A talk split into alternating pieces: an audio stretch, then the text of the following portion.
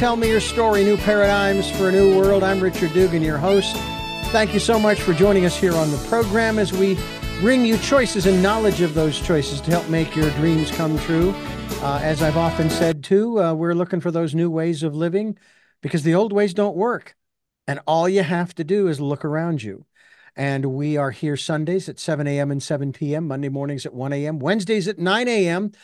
And we've been blessed with five days a week from 8 to 9 a.m. So I hope that you will join us Monday through Friday. We stream live at all nine of those broadcast times at richarddugan.com.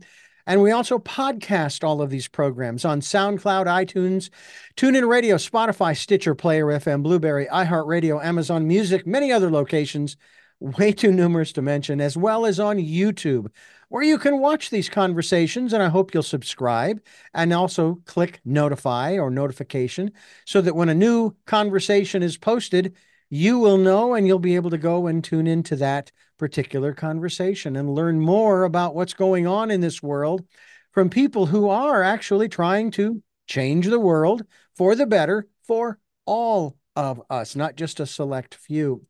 We also ask that if you can support the work that we are doing financially, we would be gratefully appreciative. We have a PayPal account. It is therefore your security as well as ours.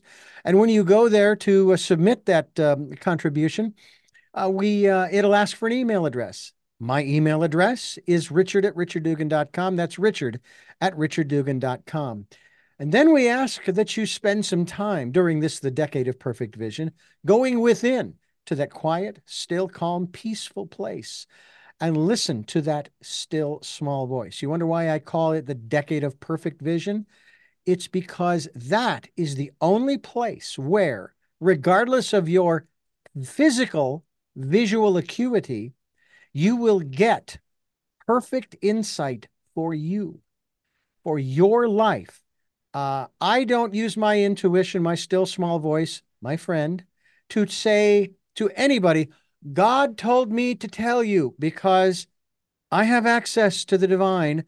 And the only reason I would ever go to someone else would be more along the lines of if I felt like I wasn't trusting the universe in that moment, I would maybe have someone give them permission and say, could you confirm or deny this? Or could you give me some insights from your perspective as someone who is also connected with the divine? So that's why we ask you to uh, to do that because it's perfect. And with that, we uh, move on to our uh, interview portion with our very special guest, who is exploring the mystic heart of yoga. Her latest book is Into the Heart of the Infinite, a spiritual memoir of an extraordinary, extraordinary mystical journey. And we are so thankful for uh, having uh, our special guest here on the program, Maitre E. Ma. I want to thank you so much for being with us here on Tell Me Your Story.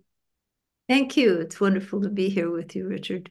I guess first things first, we'll talk about uh, your book. And you say it's a memoir. Usually, a memoir is about that person's life. Where does your memoir start? And obviously, it ends at some point as well because, well, geez, you're still with us. Thank you. I'm so glad. Uh, but uh, where does where does it pick up in terms of uh, the human chronological timeline? Well, this memoir is really focused on my spiritual journey and and the mystical element of my life, and it goes back into my childhood and how all that started, and evolves it through my life um, until you know, fairly recent years. And uh, so it has a chronology through my life. It's it's it's uh, it's not just a short period because it's the evolution of spiritual transformation in life. And what was your first, shall we say, uh, spiritual experience? My mother asked me once if I'd ever had any supernatural experiences or something along those lines, and I said, "Well, if I have, I didn't notice that they were extraordinary. It was just part of life. What about you?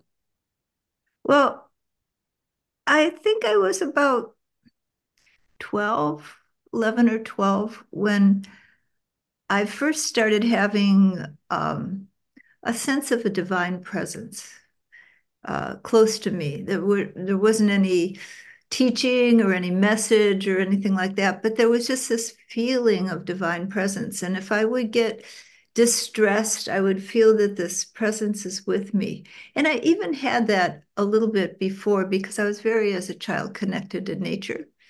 And I felt that when I was distressed or something, I would go to trees and I would just be with them and I would feel this calm come from the trees and just flow over me and just make my mind peaceful.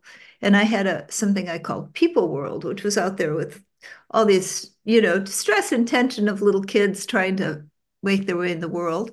And then I had the the nature and all the beautiful connectedness with nature. And that was my my home. And mm. I think mm. that was the beginning. But then when I was about 11 or 12, I started feeling this divine presence. Um, I could almost see this figure next to me in white. It was really interesting. And I, I would I would go out at night and I, I was in a a suburb of Chicago that was very safe. And, you know, I would just walk out at night and I would, I would walk through the town and by the railroad tracks, just feeling I was walking with this divine presence. And it seemed to be this being who was just, I felt so close to, that was very Christ-like. I thought, I thought maybe it was Jesus. I didn't know, you know, I had no other understanding of that. And I thought, I've been with this being before, this entity before, but I didn't have any idea of reincarnation or anything, but still there was that feeling.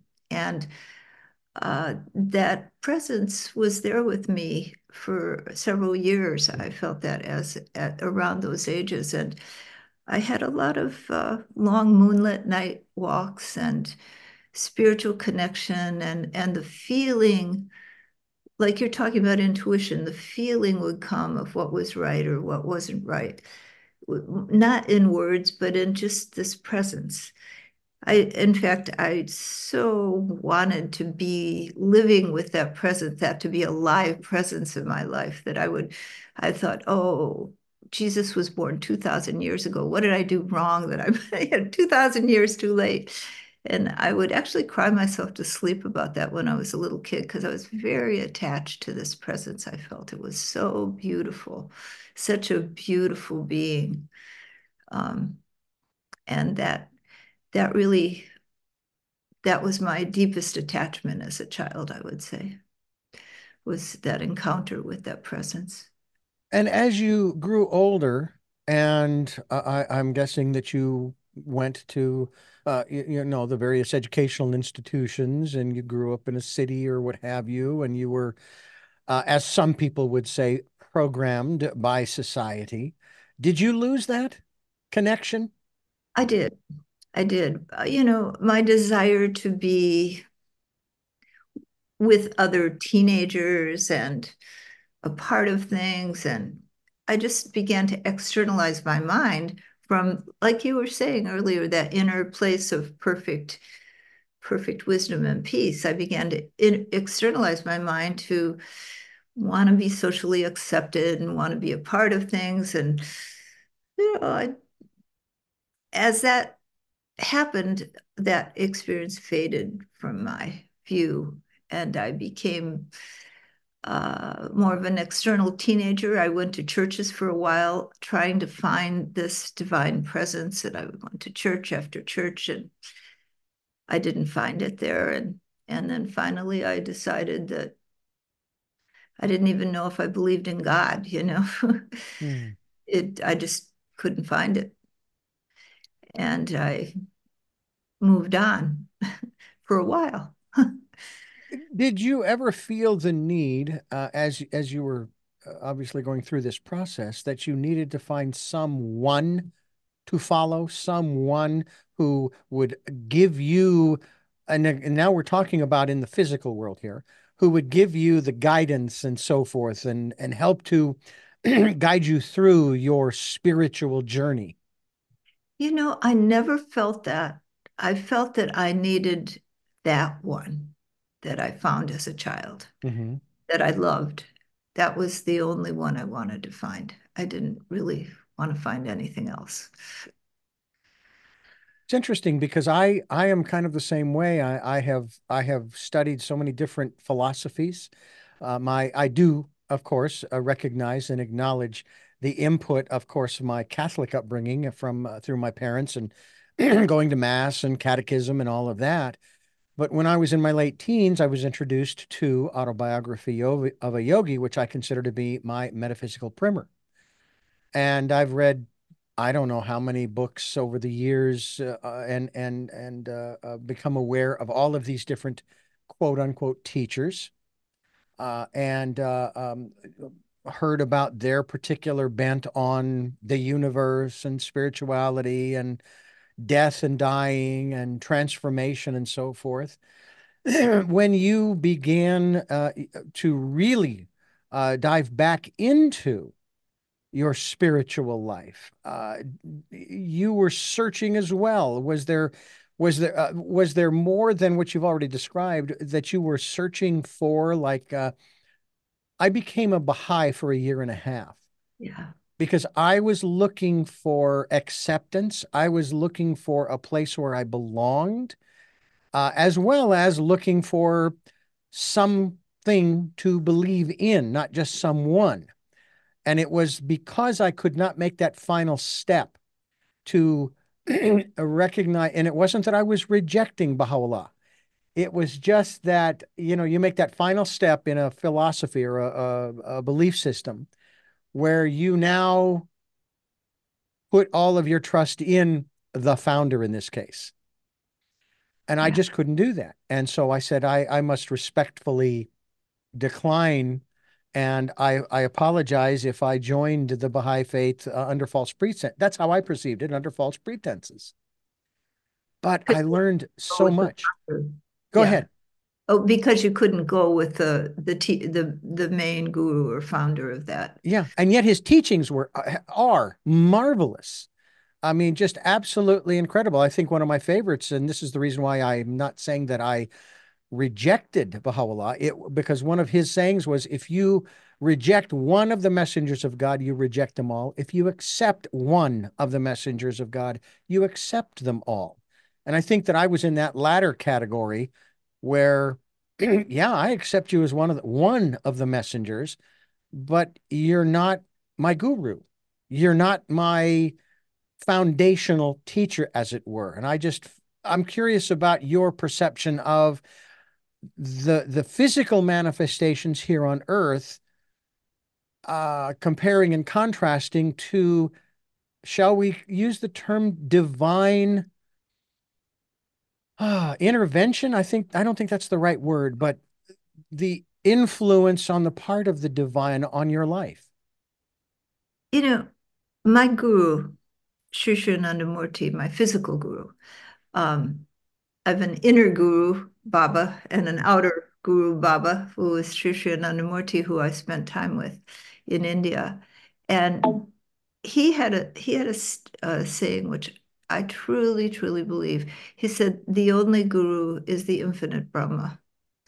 That or God, essentially, you know, that God is the only guru. That people people can be my feeling is people can be conduits for that and they can really speak truth they can write truth they can be figures through which that divine force manifests but that divine force is everywhere mm-hmm. it is the one it is it, there's only the one and that that one is the true guru the true source of all that is. And we find that within ourselves. We find it in teachers who speak truth. We find it in, you know, for those who have ears to hear and eyes to see, we find it in the babbling brook. We find it in a leaf falling from a tree, you know, mm. it's everywhere. But it comes in the in the philosophy and in the deep teachings and it, it comes in human form but it comes in all forms you know yeah. when your when your cat sits on your lap and looks at you with total love and you melt into it aren't you with god you know isn't it everywhere mm. And that's that's my feeling that God is everywhere. It's kind of like what um, someone shared with me. Uh, it was actually during my stint in radio at a Christian station, and um, and they said if you're looking for the devil under every rock, you're going to find him. If you're looking for God under every rock, then you'll find God. Yeah. And I uh, I find that I find it so interesting that there are so many people, especially during the heyday of uh, of televangelism back in the 80s and early 90s, uh, that that's that's kind of where things were. It was it's not so much fire and brimstone anymore. That is almost uh, drifted. I know that it's still very strong in certain parts of the country and even the world where that's what they preach, and I understand that, and that's just where they are. But I just I can't I can't uh, I can't go there. It took me five years while I was working at that station to finally let go of, not reject, but let go of the concept of hell and the devil. Because basically, that philosophy, if you will, that particular aspect makes God out to be an extortionist. I mean, that's that's kind of how I looked at it, saying, wait a minute, for God so loved the world. Well, if he so loved the world, why did he put us through this? Because he knew, and I guess I'm using the anthropomorphic uh, he here in this context. Right. Uh, he's omnipotent, omniscient, and omnipresent. Uh, knows everything, and so on and so forth. Knew all of this stuff, and so from my perspective, he set Lucifer up. He, he, Lucifer was set up. Lucifer just wanted to do his own thing. That's all he wanted to do. And why is that? Why is that a terrible thing? um, because to me, God is not schizophrenic, Old Testament versus New Testament God. You know what I'm saying? Mm-hmm. Um, and yet there are many other philosophies throughout the world that are older, much older than Christianity, that they don't go down that road. They do talk about, I guess, um, I like in the Jewish faith where it says there's no such thing as Satan, the devil, when we talk about evil and so forth, we're talking about the lowest base nature of man.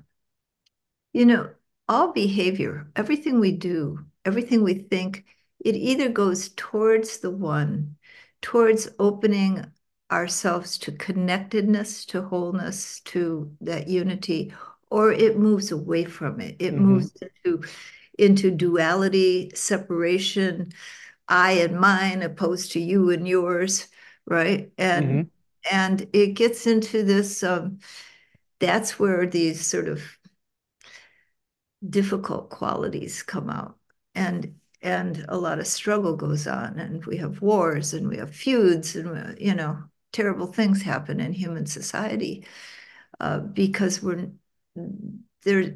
We have a choice. I think as human beings, we have a choice to move towards the one or to move towards ego-based uh, lifestyle.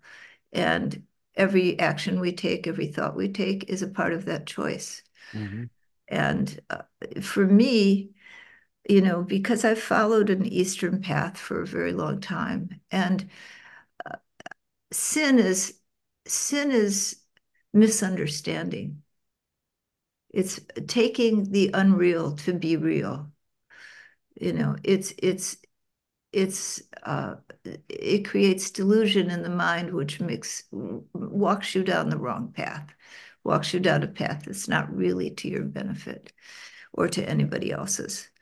Um, and so we all have the ability to try to understand as best we can and to live in love and grace and live in connectedness to that divinity. In my understanding, which really is based in in yogic traditions, that that the the oneness, the wholeness, is something that abides in the in the pure light or the pure unmanifest, and through all creation, we abide. This whole created world, both the dark side and the light side, is abiding within the mind of God, right? It's all abiding within the cosmic whole. And so we're in the dance, we're in the Leela, as they call it, right? Mm-hmm. Um, and um, we have a choice of how we how we want to be in that. Yeah. and we talk about that all the time with the choices and knowledge of those choices to help make your dreams come true. And we provide people with um, basically new information, we hope, on every program, which is another choice, another opportunity to go uh, maybe a little different way that you never even thought you were interested in, but maybe it rings true in your heart and soul and going, hmm, it sounds interesting. I, I, I may want to pursue that. And what we do here on Tell Me Your Story uh, is we lay out a smorgasbord, a giant table, which, by the way, gets larger and larger with every program. And we ask people to come to the table and partake of those things that resonate with them. Do not partake of something that does not, unless, of course, you're up for the challenge. And uh, then go away and and you know embrace it or you know whatever the case may be however you choose to process it and then come back to the table and see what else might resonate now that you have incorporated something new. I love from the book stranger in a strange land the word uh, grok you know and i i interpret that based upon the book uh, stranger in strange land is uh, to assimilate into every cell of your body. That word, that philosophy, that concept, so that you fully understand. Uh, it's it's actually going beyond walking a mile in someone else's shoes. It's actually sort of becoming that someone. Getting it, really getting it fully. Yeah. When you did you have you have had you um ever reached a point where you thought, because I know that you had those experiences of uh, maybe a um, a diminish. I'm not going to say a loss of, but a diminishment in your own mind of your own personal faith, faith, your own belief, your own philosophy. But did you ever have moments when you felt as though I've arrived, I made it? I'm here finally. And I don't have to work as hard. um, I have the feelings that that unitary wholeness of that of divine presence and of that unitary wholeness. And it's it's not yeah it comes and goes you know? I think it comes and goes for all of us. Maybe there's some people who it never goes for but the rest of us, it, there are little moments or maybe bigger moments or maybe days or weeks or months, but it it's something that deepens and it, it's always there. You know, it's like we have this spectrum in which we live, like there's layers to our being. And we have a spectrum in which we live and we work in the world. And, you know, we need our egos, we need our body, mind, uh, body mind ability to operate to you know to be connected in the world of duality of of of doing and receiving and and but beneath all of that beneath all of that deeper in in the space that you were talking about where you go where there's perfect vision where there is uh, that inner intuition there's there's a there's a plane of, of connectedness. And there may be layers to even this, but there's a plane of connectedness that you can go deeper and deeper into until there is just ananda or divine bliss and or rapture, uh, depending on your languaging, and and a, a full deep connectedness. And that's a place. It always is. So when you feel it, it always is. It isn't coming, it isn't going. You're always there. Mm. Your attention, your awareness moves between, you know, getting the job done out there and and that state of wholeness. Mm. And so is that a question? I don't know if I've answered your question or not. I don't think it's something that um, yeah, I've experienced that a lot. Mm. But Maetreyii Ma is my guest here on the program. Yogama.info. That's the website we'll be linked to. You can find out more about her book, Into the Heart of the Infinite Uncover the Mystical Depths of Spiritual Transformation. I want to talk a little bit about transformation. And there's the book that she is holding it up. Um, I want to ask you in that regard because in the New Testament, um, and I'm trying to remember exactly where it was in the Gospels, where Jesus is, um, he's communing with his disciples and he's performed these miracles and so forth. And they're just like, wow, this is pretty cool. He is, he's something else. All right, you know? And they basically uh, ask him, hey, you know, the stuff you've been doing, can you teach us how to do that stuff? And I, I paraphrase. Uh, well, yeah, but that's nothing compared to the works that you will do. Greater works will you do than these. And my observation is that what he was referring to ties into the word I wanted to focus on.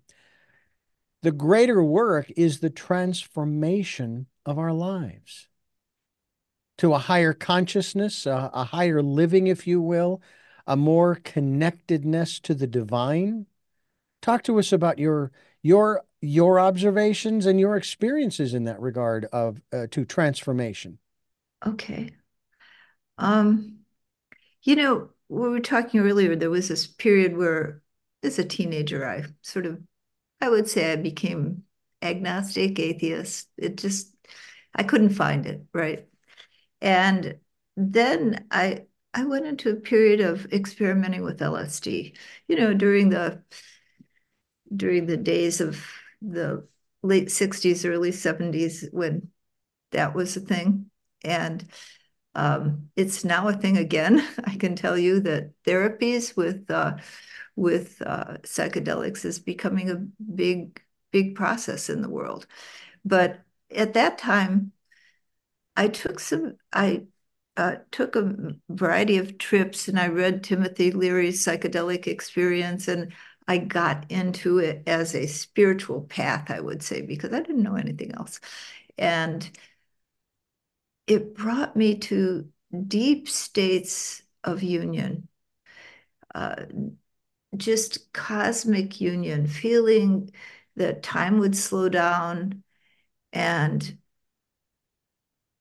everything would become one. You know, just looking at an object and then just feeling like just moving into the into the wholeness, like the the macrocosm and the microcosm and how everything melted together as one.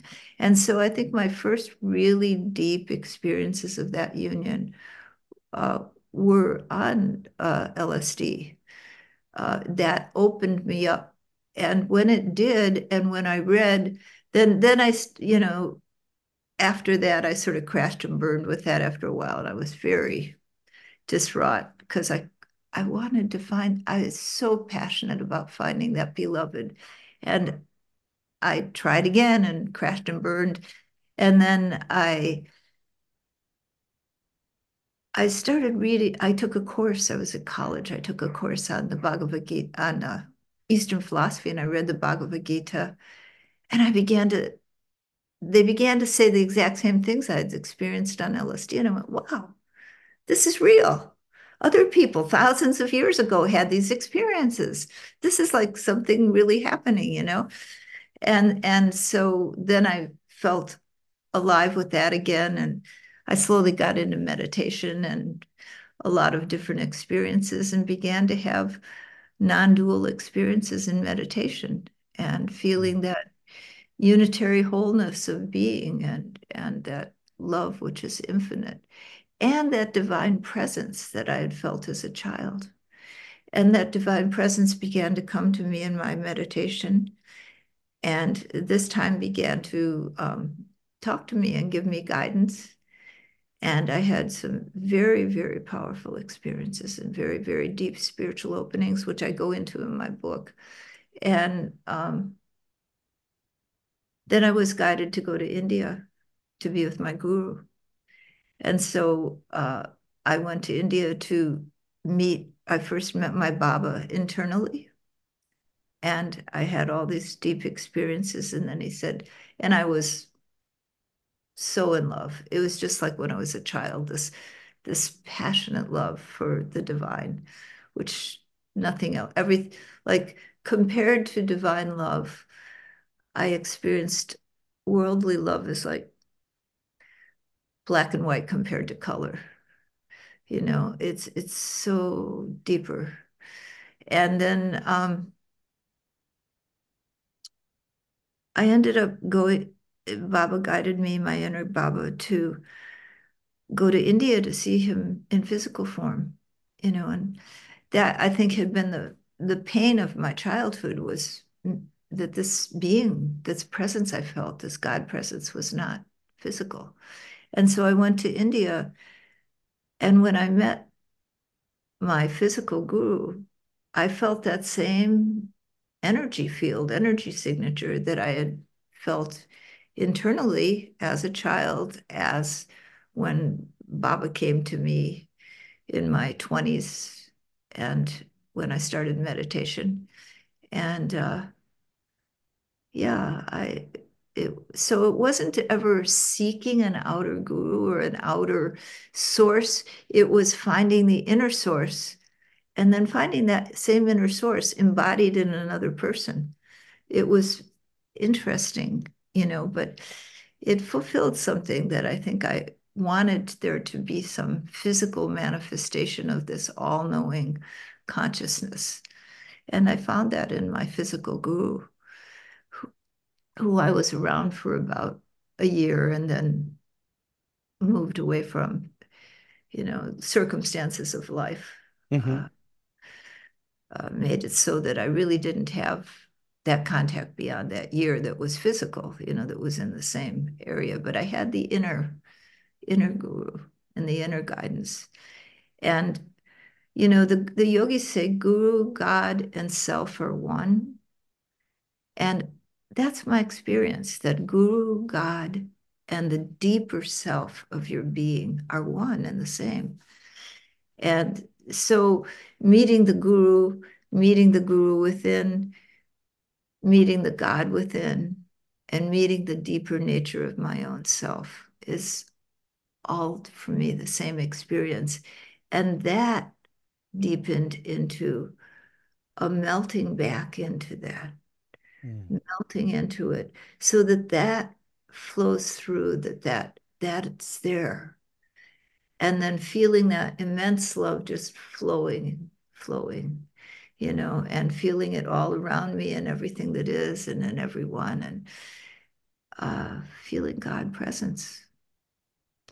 Have you ever had the, this is an unusual term, but nonetheless a Buddhic experience where you were searching for something and the harder you searched, the harder it was to find until you finally threw up your hands and uh, uh, um, I surrender. I surrender. I give up. And then suddenly it just, boom, it just appeared. It just came to you. It just uh, manifested.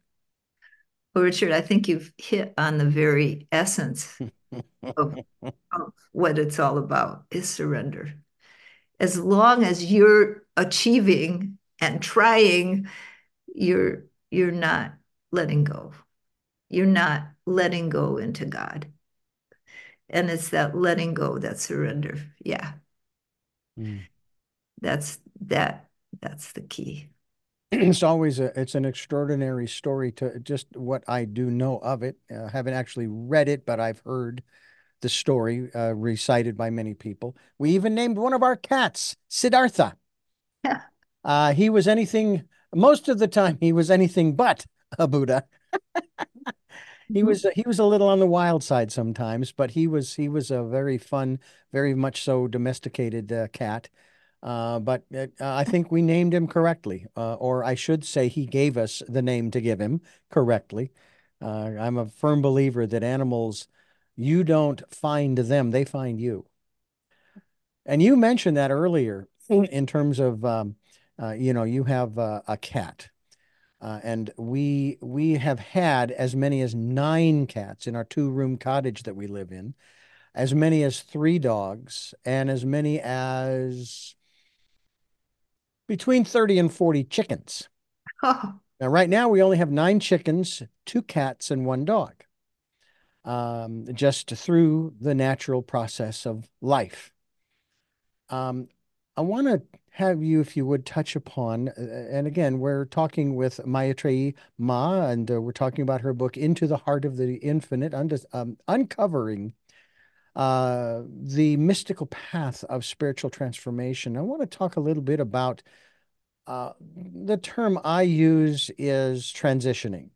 Bernie Siegel uh, got all over me one uh, on one interview when and I made reference to his wife transitioning, and he immediately stopped. He says, "She didn't transition; she died. Why? What's wrong with using the word die?" And so, to Bernie's homage, I I acquiesce in that regard to say, okay, death and dying. But let's talk a little bit about that. I mean, from this side of the realm, if you will, uh, I have had quite a number of passings in the last couple of years, uh, from my father and my eldest sister to my best friend and and and others. And I've come to the, I'll say, understanding that they're no longer in physical body. I can't call them on the phone. My father lived in Phoenix, as did my sister. My best friend lived in Phoenix, and so forth. I can't call them on the phone, even though I haven't removed their numbers from my phone, which is interesting. Now I can talk to them anytime I want. And I get impressions from my father. Not words, just, you know, impressions. Or sometimes I'm speaking out loud sort of self encouragement and you know it's okay it's everything's fine it's all good and everything and you're doing fine and so on and so forth and i think that's my dad and he's coming through you know what i'm saying mm-hmm yep what what's your perspective with the philosophy that you hold today because it is ever changing for all of us uh, as far as this process of of transitioning and the, shall we say, the influence of those who have transitioned or died uh, on our present day material lives? Well, I, like you, have lost a number of people in recent years. And um, it's an interesting process. We go through life, we form attachments to people. And then there are these separations. Either we leave or they leave this pl physical plane of existence. And for me, I've had a number of experiences of uh, in my life of seeing people after they've passed. Seeing my cat after I had a cat once that passed away that I saw walking around the house for a week, clearly wanting to just do what it always did. It wasn't ready to leave. and um, I've had other experiences. Once I stopped at an accident where someone died in my arms who had been thrown from a car. And then when I got back in my car, they came to me and they they came to me wanting to, you know, they were confused. Mm-hmm. I was the only person who happened to be available to to listen to them, you know. Yeah. And they they had a wife and a child who survived, um, and they didn't know quite what they should be doing, and I didn't know really either. So I just, but I just said, go to the light. Some part of me deep inside knows. I said, go to the light, go to the light. This isn't really where you need to be. Go to the light. And um, I, I've had other experiences like that, and so I do know that people, I know there's a transition time from my own experience. I know there's a transition time where people can be transiting from here to another plane of existence, I would say. And as to how they, as to what that is, I don't know. You know, it's, mm. there's all the death and dying experiences. There's my own experience of people. There's a feeling of people being present. My mother came in my dreams for several months after she died because I was young, and I think she didn't think I was quite ready yet. It was in my early 20s. And finally, in the dream, I said to her, some part of me, some older part of me said, you know, it isn't right for the living and the dead to be meeting like this. You need to stop coming. And then I never saw her again. mm. um, and I,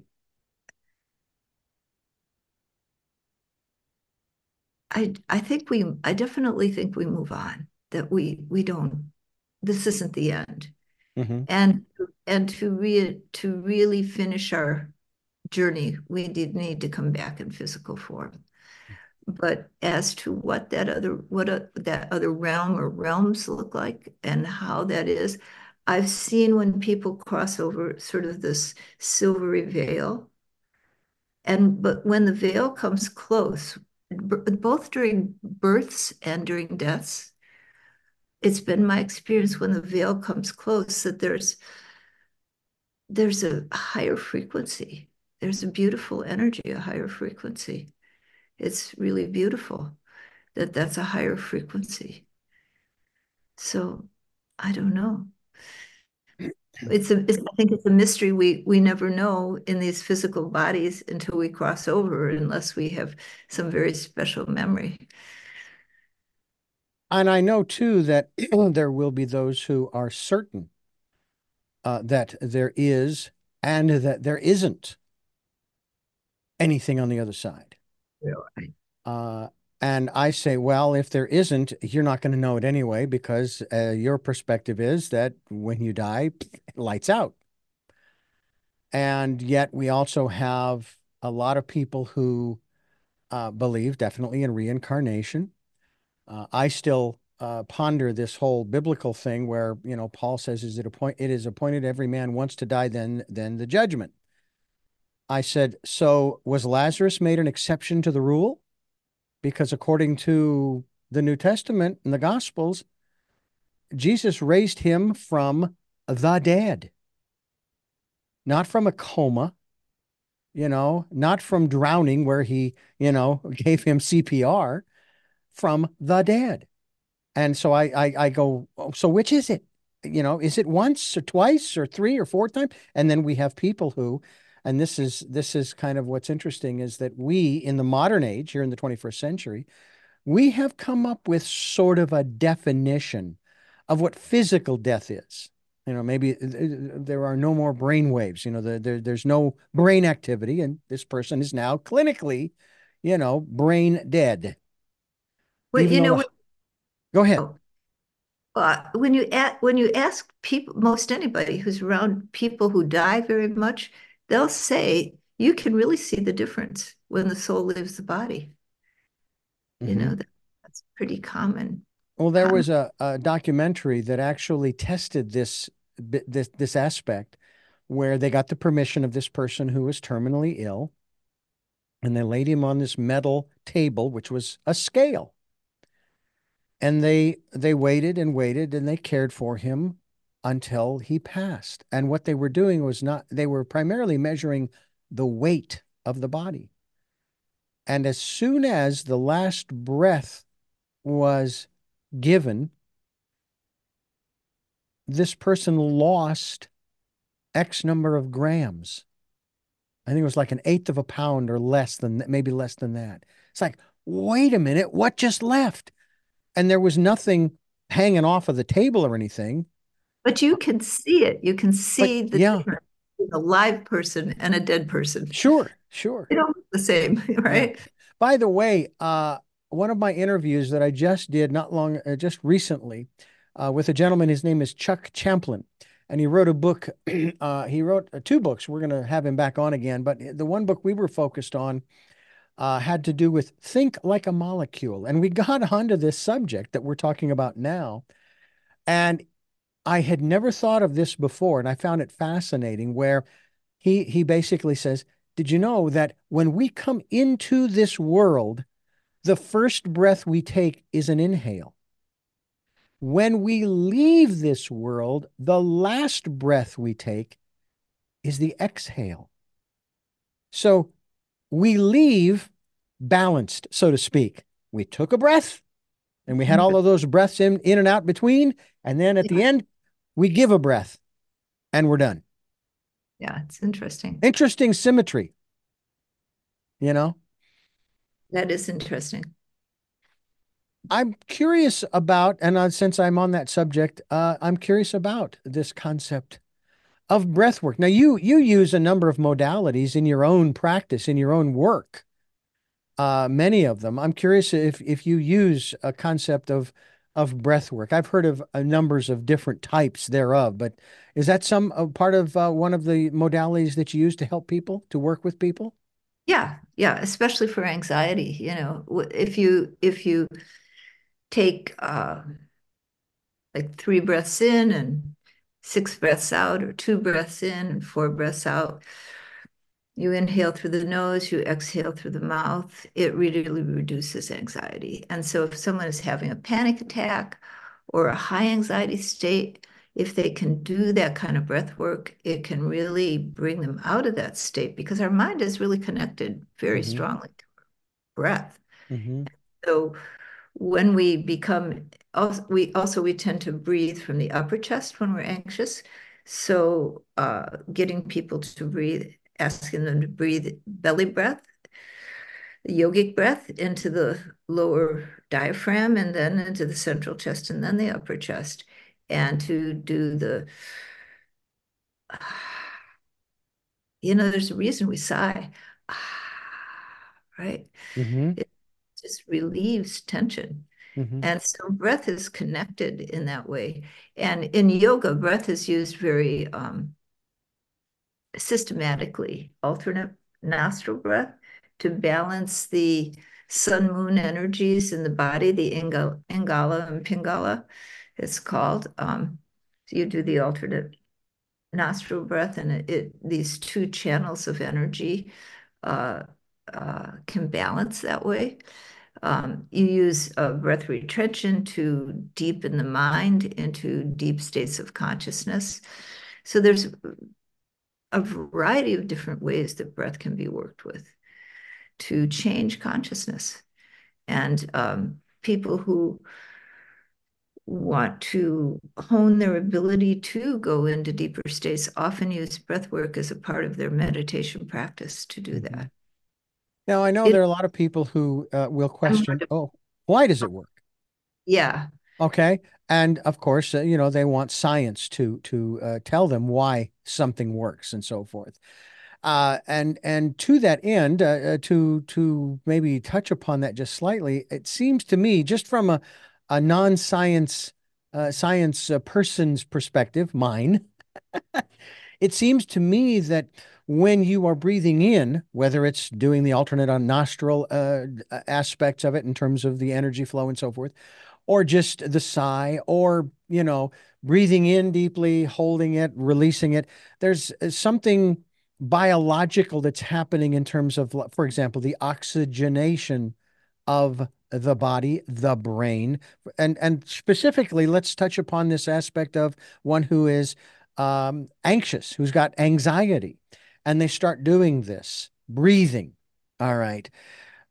Is it is uh, from a, a, scientific or biological standpoint is it the oxygen that we're taking in that is helping the brain to then calm and process information and maybe start to put it back into uh, a perspective that does not create more anxiety you know, I can't answer that from a scientific point of view because I haven't researched it, but I can answer it from a yogic uh, understanding of the body mind uh, subtle body theory, mm-hmm.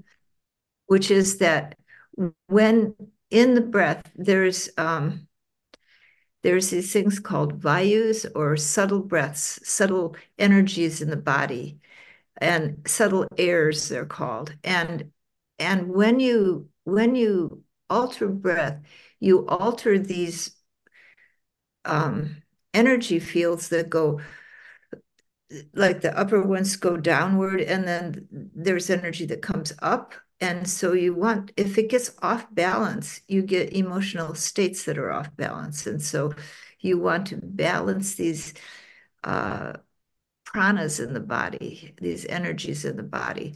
And so um, the breath breath work does that and and when you calm i do know this very strongly from personal experience when the breath gets very, very still in meditation and you feel like you're not breathing at all, have you ever had that experience where you just you go, oh, I'm not breathing. And of course, that ruins it all. And you, oh, you take a breath, right? But when your mind is really concentrated, there's a connection. When mm-hmm. your mind gets really still, your breath gets still. And when your breath gets completely still, your mind gets still. Mm-hmm. So when you're you're not trying to hold your breath, but when you just go into a deeper state, your breath becomes very elongated and still. And it's as if you're not breathing, or maybe you're not breathing. And your mind becomes very quiet. Hmm. It's it's so there really is something to it. As to the scientific principles, I haven't really studied it that mm. much, but I do know from the yogic perspective. I, I know that there are many gurus uh, down through history, uh, even those who have been uh, written about in autobiography, uh, who have reached what has been referred to as the breathless state, uh, where they don't need to take in huge amounts, shall we say, huge amounts of oxygen through a you know, a big inhale and then an exhale. It's just they're they're just barely inhaling and exhaling, and it's very slow and it's very subtle. That's when you go into deeper states of consciousness, into that unitary wholeness, and you feel that that oneness. And the mind becomes deep and still because you're kind of going into the deep waters of the collective unconscious. You're going into the deep, deeper waters. And the breath in meditation is sort of like a like waves on an ocean, you know, and it keeps keeps moving like this, and the mind keeps like drifting in this ocean, and then the, the waves get a little smaller and smaller, and then the mind settles. Maetreyii Ma is my guest here on the program. Website is entitled uh, the the website which we will be linked to yogama.com uh, dot info yogama.info y o g a m a dot info. We certainly hope that you will go there. I wanted to ask you a little bit about uh, this this aspect of um, authentic uh, the authentic descriptions of little miracles mystical moments and the underlying love of the infinite for all beings uh, as it's uh, uh, referencing the unity of all existence and the profound depths of spiritual awakening.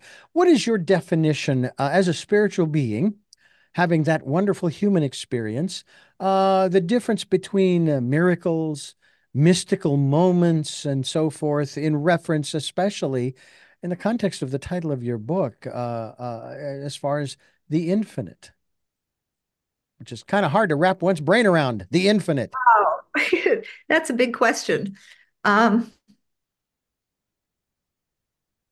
the infinite is God, is everywhere, is is that infinite love which never dies. It's it's what we are deep inside. And and that touches this material realm sometimes. And I think mystical experience is connecting with that connecting with that wholeness and then the miracles you know i ha- i have experienced unexplained things in my life you know um, and i reference some things in my in my book that uh, i've seen happen mm-hmm. and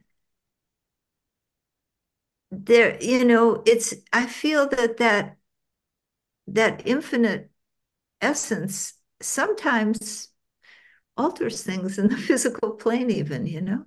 Mm. things change things this we think the physical plane is the more solid but it's not you know? The more solid the solid rock is is in spirit is in that which is lasting and that which is eternal. Mm-hmm. and and the material plane is always changing. It's always it's always going to change. And my experience is that it's you know the deeper you go into that mystical realm, the more fluid the spiritual plane becomes, I mean, the physical plane becomes, the more malleable, if you will. Mm-hmm. Uh, you know, like you, you were saying, you connect with your intuition, you connect with your guidance, and things seem to flow in a magical way sometimes, right? You know, where you don't know how it's happening, but it's happening, right? Mm-hmm. And um, I think we all have those experiences sometimes in our lives.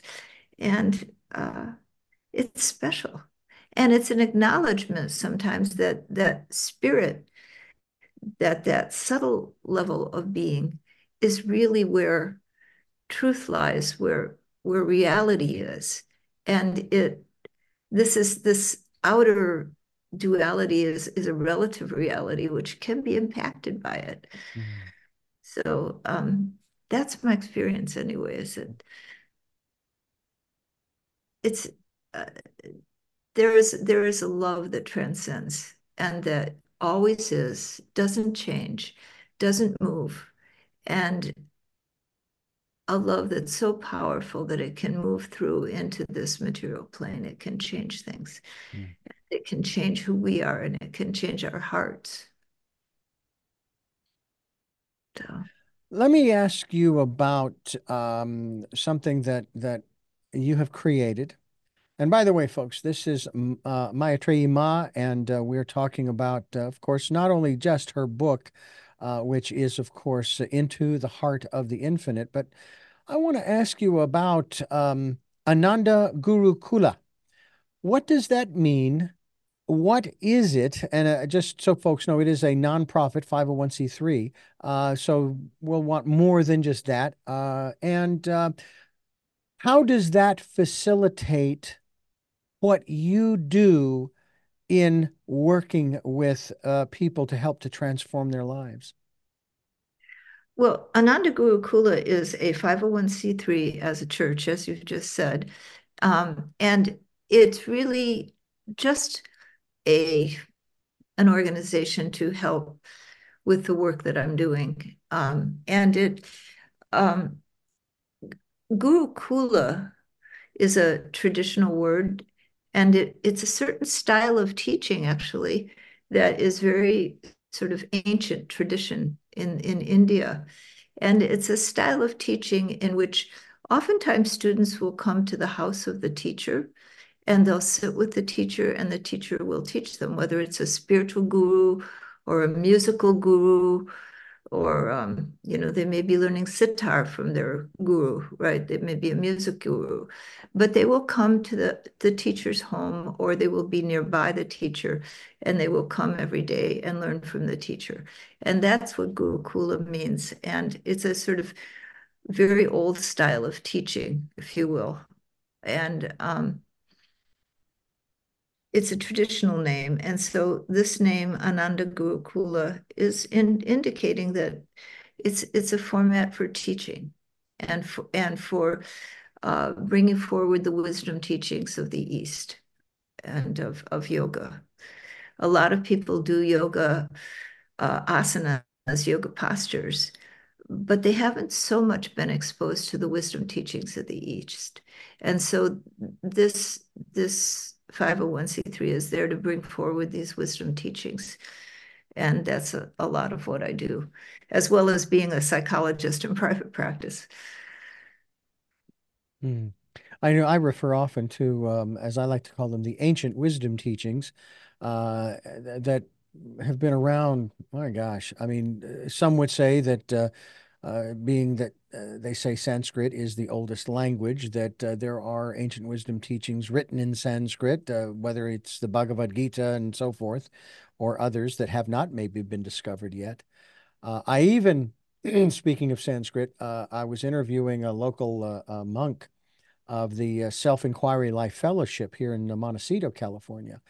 And he was telling me that in England, in London, England, in the schools, they're teaching students how to read and write Sanskrit because they have found that it helps to change in a positive way, in an awakened way, the the the neural net or the the brain's synapses, the pathways, and so forth. The uh, in terms of their being able to process information in such a way that is, shall we say, more I don't know, uh, beneficial or something along those lines. But it's it's a good thing. It's a good thing. And even oh. here here in California, for example, where you and I both are, uh, I don't know if you heard this story or not. Uh, they have re and I did. Of course, there are those who are saying, I didn't know they ever eliminated it from the curriculum. So they passed a law to reintroduce into the educational system cursive writing. Really? Yeah. Oh. And and it's like I can understand uh, the importance of cursive writing, um, you know, because there's something about that because our personalities sort of come out when we actually handwrite. My cursive mm-hmm. writing, um, I should have become a real medical doctor because that's how my cursive writing is. So I I primarily print in block letters. um, I'm curious about some of the various uh, techniques that you might use.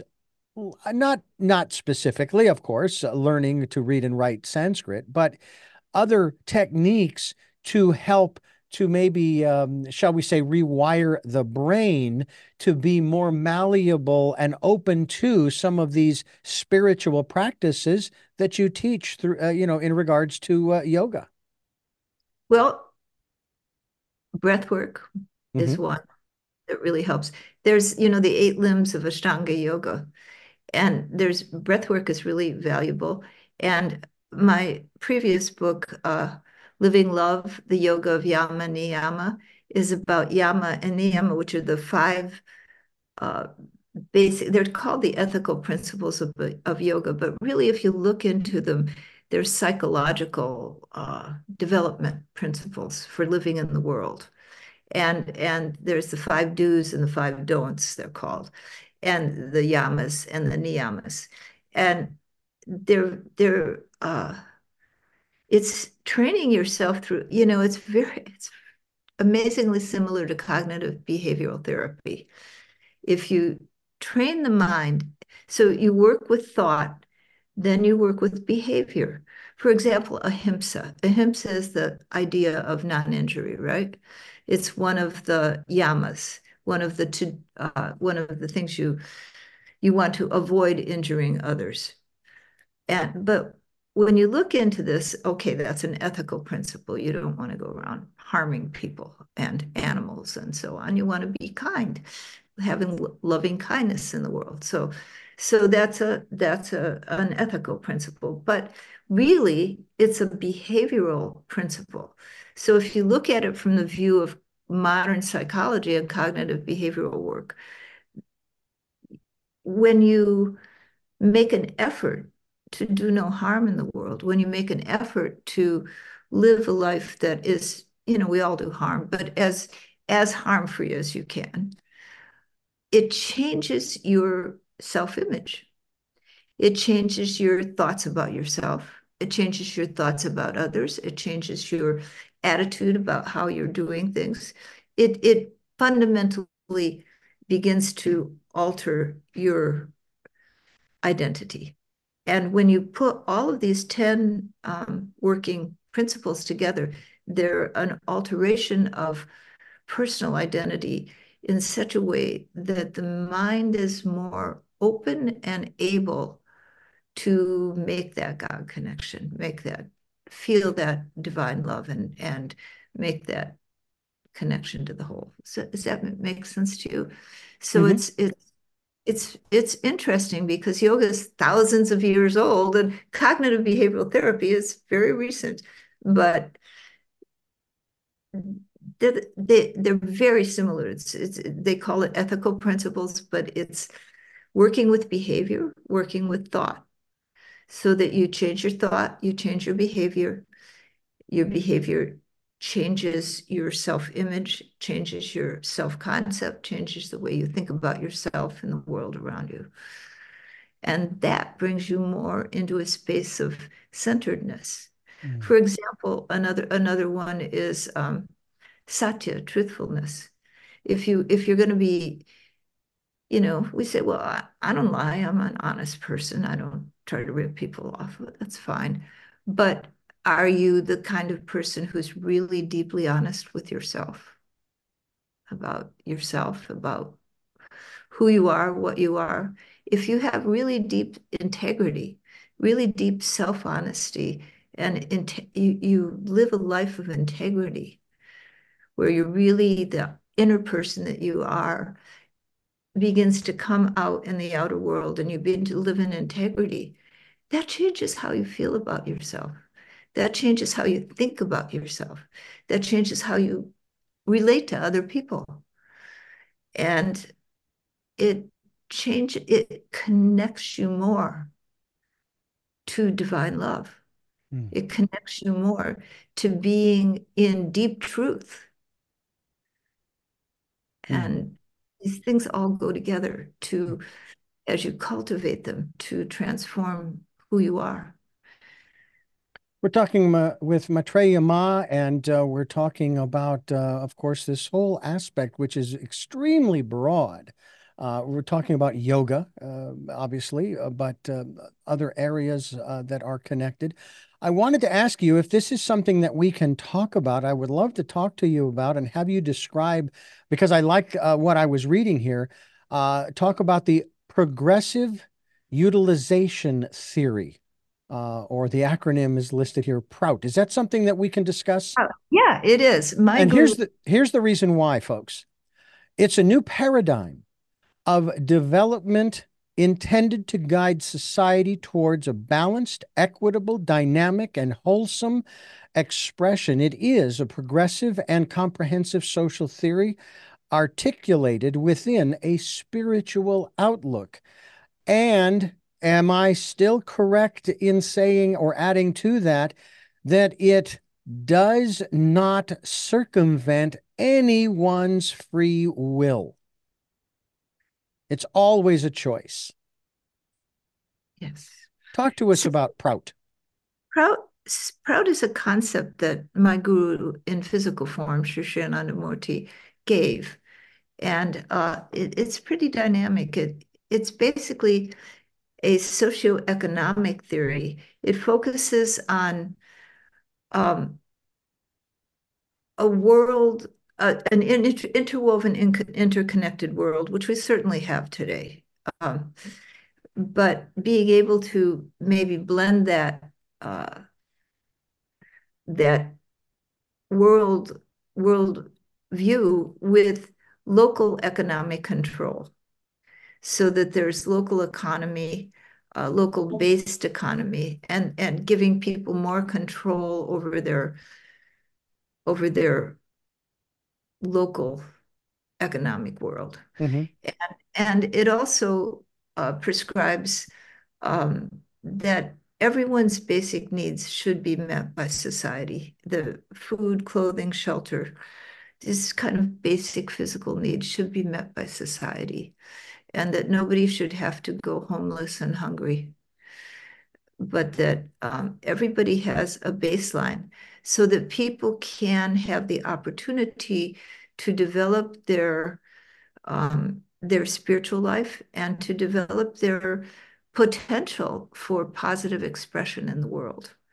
And that nobody is denied that potential because they're born into a poor family. And uh, we all know that that happens a lot in our world that people are born into poverty and they never get an opportunity to really feel that security inside themselves on the physical plane and their lives are struggling to for that. And so they don't get to express who they are. And so it's focusing on a society that really cares for the individuals in the society and also brings local economic autonomy within a, a, a smaller regions as well as a global outlook to solve global problems like climate change or some of the other heavy duty global problems that we're having. Some of the conflicts that that we have going on. Yeah. Um, and without going down uh, any particular uh, shall we say, rabbit hole on on these subjects. One of the things that I'm fascinated by because a part of our our slogan, "Tell me your story: New paradigms for a new world." And uh, I've often quoted uh, REM in their song, um, "It's the end of the world as we know it." Well, at every moment, it's the end of the world as we know it because the world that we knew a minute ago, a day ago, a month ago, a year ago, a hundred years ago does not exist anymore. And yet there are people who want to go back to some of those times. Yeah. And it's like, you can't. It no. not possible because we've it's it's almost along the lines of uh, uh, once you know something, now you're responsible. You cannot claim I didn't know when you know and then you don't do anything about what you know. It's like with this program, I used to uh, comment at the end. I said, okay, now you've listened to this program. Now you have to deal with it. It's too late. You've already heard it. You can't unhear it. I used to say it in a bit of seriousness, and someone made a comment about that. So I try to say that tongue in cheek, but it is true that once you've heard something, and that's why I'm wondering from your perspective, especially with Prout, how important it is for us to monitor uh, our personal input, what we, who we associate with, what we read, what we watch, what we uh, uh, uh, uh connect with, say on on on the internet. I I, I want to use the word social media, but it goes beyond that because it's not just social media. It's all of these different websites that people go to uh, to to get whatever it is that they think they're going to get. Um, because all of that has an influence, has an impact on our being overall, right? You know where, where I go with that, with what you're talking about, mm-hmm. is that so you think, so you become, right? And mm-hmm. and if you're constantly engaging your thoughts and how you're angry about this and angry about that, and you you know how awful this is and how awful that is, where is that taking you? where where are you going with that you know yeah. but but if you if you if you spend the time to make your own personal connection to the love that is essential and you begin to see that love in every other person and you begin to see that that person even how twisted they are deep under all that psychological stuff that's mm-hmm. made that way there is that beautiful love. It's there in their heart somewhere, even if they can't access it. And and that most of us can access it to one degree or another. You know, and um isn't it better to concentrate on that? And not that we not to turn a blind eye to the terrible things happening in the world, mm-hmm. but to to but to have your own truth and to stay with truth, stay with intuition, stay with um, that perfect vision that you were talking about. Stay, mm-hmm. stay, stay with that vision of the great, and and then take as much as you can take of the world's problems with compassion and love, bringing that out into the world rather mm-hmm. than taking in anger and hatred and oh i hate those people and they're so awful and the world's going to hell and you know mm-hmm. it's just a, a couple of yeah a couple of ironies yeah a couple of ironies that i i uh, uh, have shared and i say this one very much tongue-in-cheek that i could solve the world's problems. All we have to do is blow up the earth all right? And now nobody has any more problems not a solution okay? I don't i came up with the idea and i don't like it okay? Um but it's it's again one of those other ironies for me in my own personal life. I have worked most of my life in my career for news, talk, and information stations. So I'm I'm constantly being bombarded by all of this information, all of these attitudes and perspectives and so on and so forth. And I've been able to find ways to circumvent that, okay? By basically turning the volume down, which if you don't like it, change the channel. As a matter of fact, that's one of uh, uh, one of uh, the teachers that I came across uh, some years ago who who talked about that. Is if you don't like the way that your life is, you don't like uh, some of the things that you're seeing, if you don't like this, that, or the other thing, change the channel, you know, do something different. Uh, okay, go within and listen to the still small voice, uh, seeking guidance, seeking seeking solace if necessary. You know what I'm saying?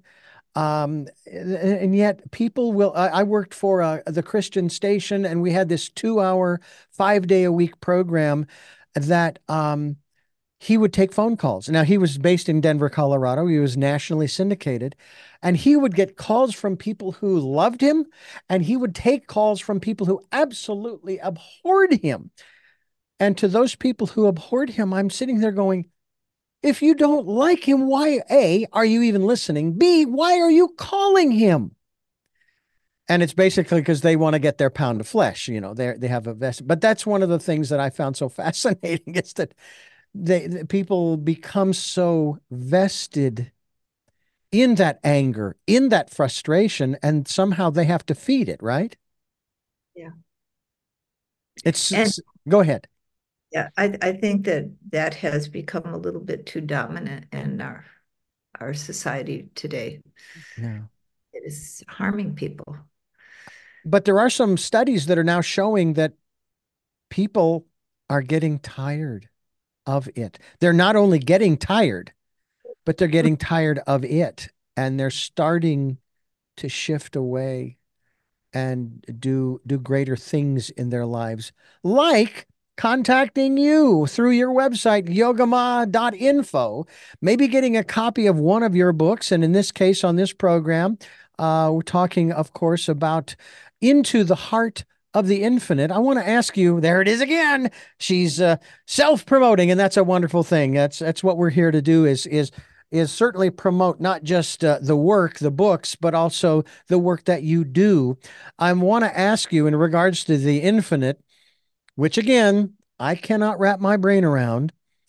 But what, but who can? But in this context, what or who or where is the heart of the infinite? Well, perhaps it's everywhere, but where your contact is, is in your own heart. Mm. In the heart of your heart.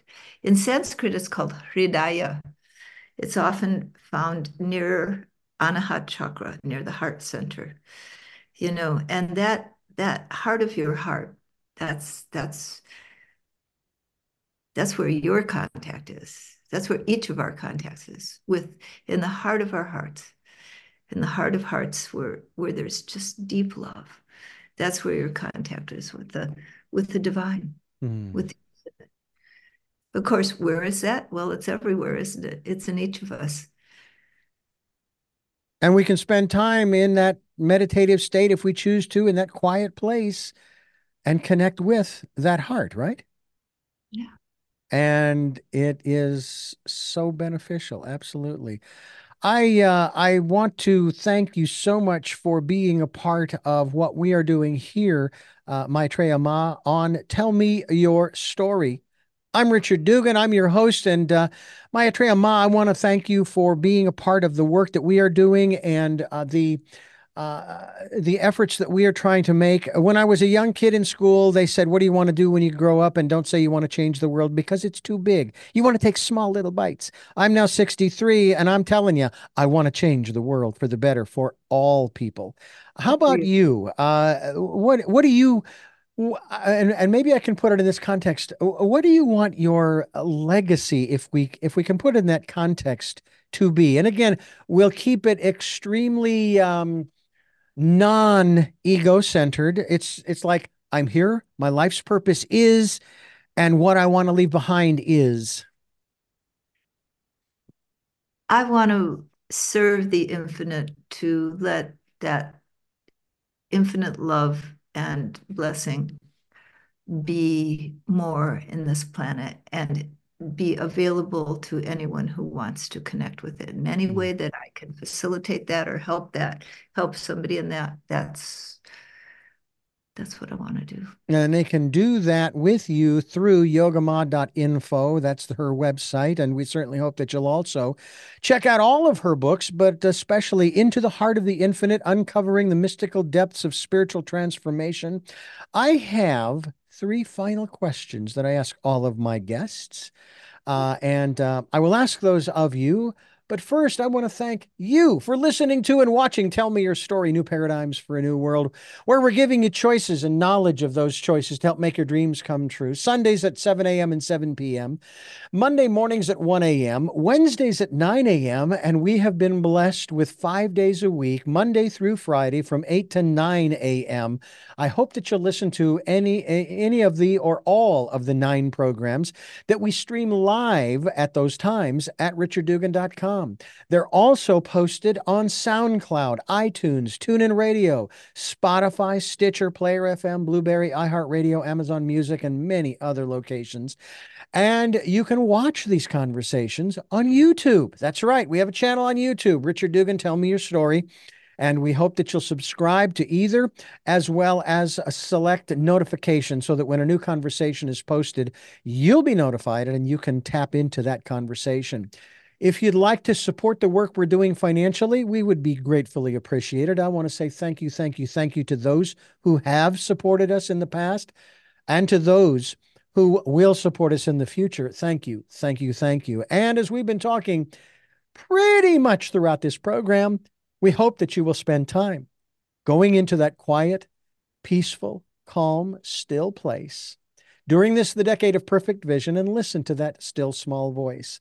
Maetreyii Myanmar, I, um, uh, I want you to know that uh, years ago, I wondered where on the planet I could go to get away from everybody, a nice place that no one else could find. And then logic uh, told me, you'll never find it. It doesn't exist because if you can find it, so can someone else. Until I really got into into the aspects of that inner place, that inner world. Nobody but me can go there. And that's the place to go. And you can make it whatever you want. You can imagine it to be a forest or a beachside or out on the ocean somewhere or in the mountains or wherever it is you want and um, just just sit there quietly contemplating you know whatever it is put out those concerns that you have from your material world and you'll get some answers you'll get some guidance i know because i have over the years and the more you do it the easier it becomes with all of that being said, now we move into the final three questions of our program. And I really do thank you so much, Maetreyii Ma, for joining us here on the program. First of those questions is who is Maetreyii Ma?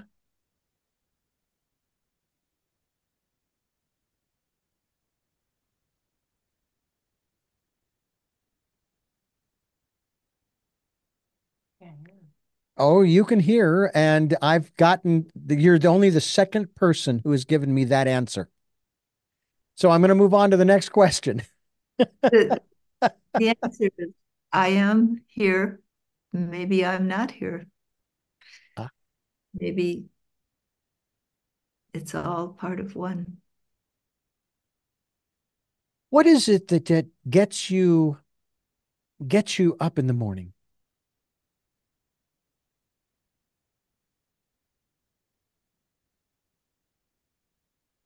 Life, love, care. Mm. And finally, what was your best day?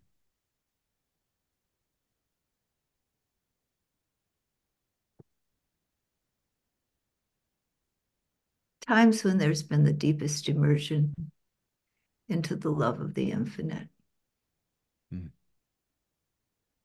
Once again, I want to thank you for being a part of Tell Me Your Story and sharing your perspective.